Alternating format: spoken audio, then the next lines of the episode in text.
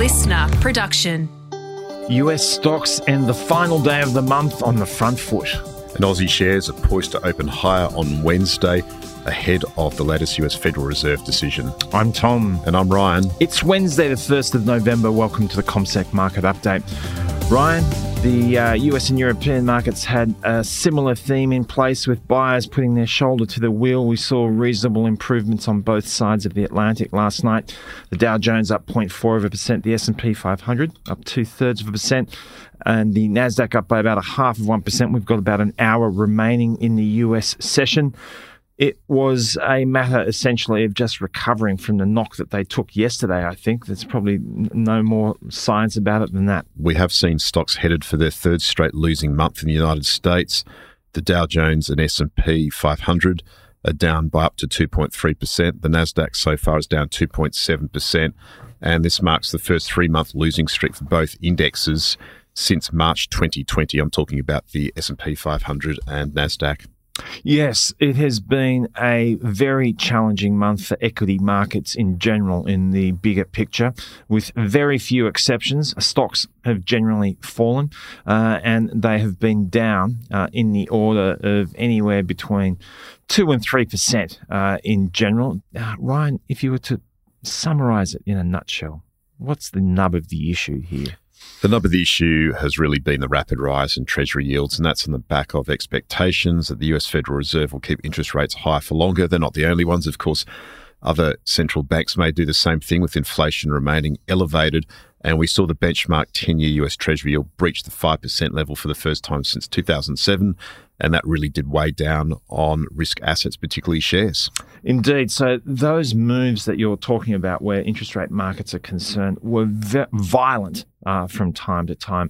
And you know, in the case of a 10-year Treasury note at its lowest ebb, it was trading at around four and as you rightly point out, just north of five at its peak. So a half a percent move is going to cause a violent response where other asset markets are concerned. Uh, and we have seen that very uh, acutely where stocks are concerned. So, just uh, by way of contrast, in Europe, it's a slightly different situation. So it's an exception to the rule. We actually saw a moderation in uh, long term interest rates. So at their peak, they were just north of 3% 10 year government bonds in Germany. And at their low, they're, around 2.8%. Still didn't help um, European stocks, though.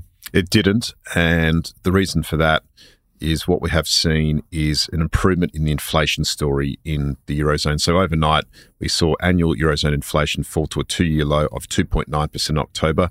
That's down from 4.3% in September. So getting closer to that 2% target of the European Central Bank.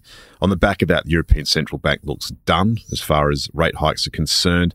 We did see the Eurozone economy contract by 0.1% in the third quarter. So inflation's coming down, but not for great reasons because the economy is contracting. So what that's meant, of course, is that we have seen some differentials between European and also US shares on the back of this. Still worth pointing out that that um, core rate of inflation in Europe at 4.2% it's a great example of, of, that struggle that we always talk about that yes there have been inroads made to inflation but still a lot more work to get to the target levels that these central banks aim for so that's something that we'll um, be looking to get resolved in the uh, the medium term. Obviously, as you rightly point out, GDP in the eurozone, the annualized pace of growth, 0.1 of a percent. It's not even crawling, right?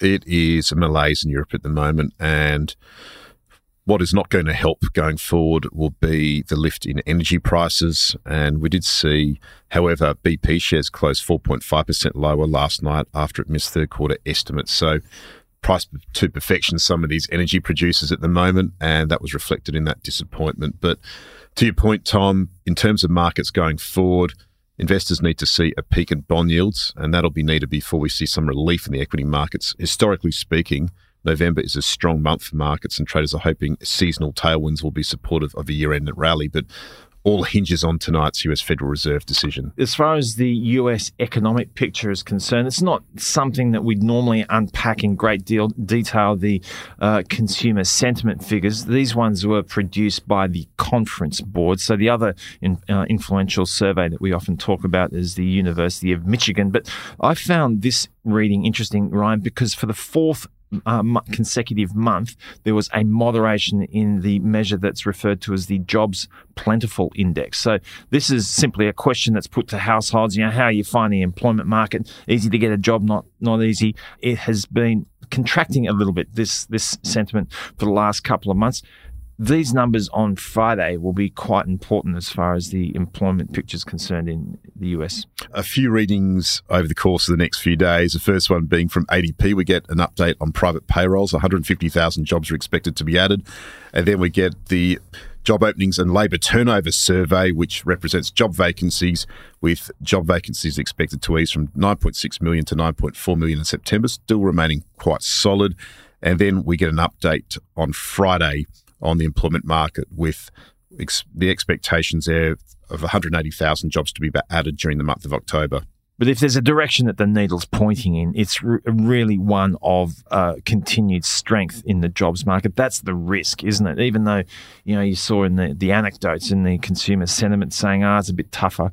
That's not the reality. Well, the best representation of that was last night. We got the latest US labour cost data. Yes. And that was solid. It was up 1.1% in the third quarter.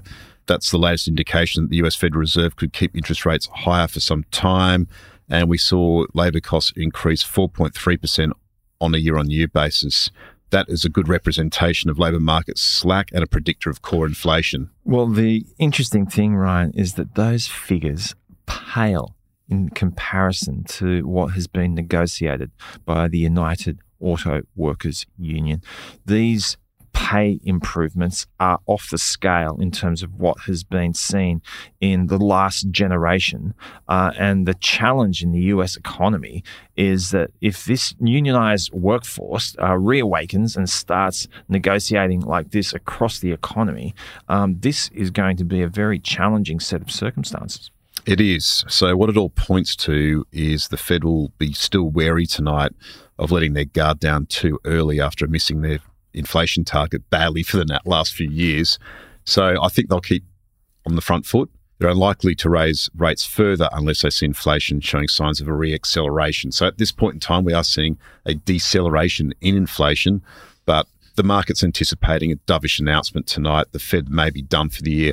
Traders are pricing just a 25% chance of an increase in December and a 36% chance of a hike in January. So investors will focus on comments by Fed Chair Jerome Powell about the impact of higher Treasury yields on the economy in particular. So that's tightened financial conditions and done some of the work for them.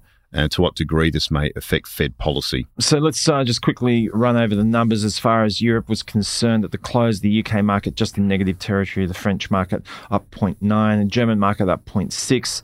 Uh, the stock 600 index was up by around 0.6 of a percent as well. So just in monthly terms, we had the UK market down 3.8%. The French market down 3.5%. The German market down 3.8% as well. We have seen a moderation in commodity prices generally. You've got the price of gold down 0.6% to 1,994 US dollars per ounce. Oil prices down 1.6% as far as West Texas Intermediate crude oil is concerned. So that puts it at $81.02 a barrel. The Aussie dollar has lost some ground against the greenback at 63.4 US cents. The SPI futures are indicating a gain of around a half of 1% or 36 points for the ASX 200 when we kick off later on this morning. Thank you very much for your company this morning. Have a great day. We'll talk to you again tomorrow.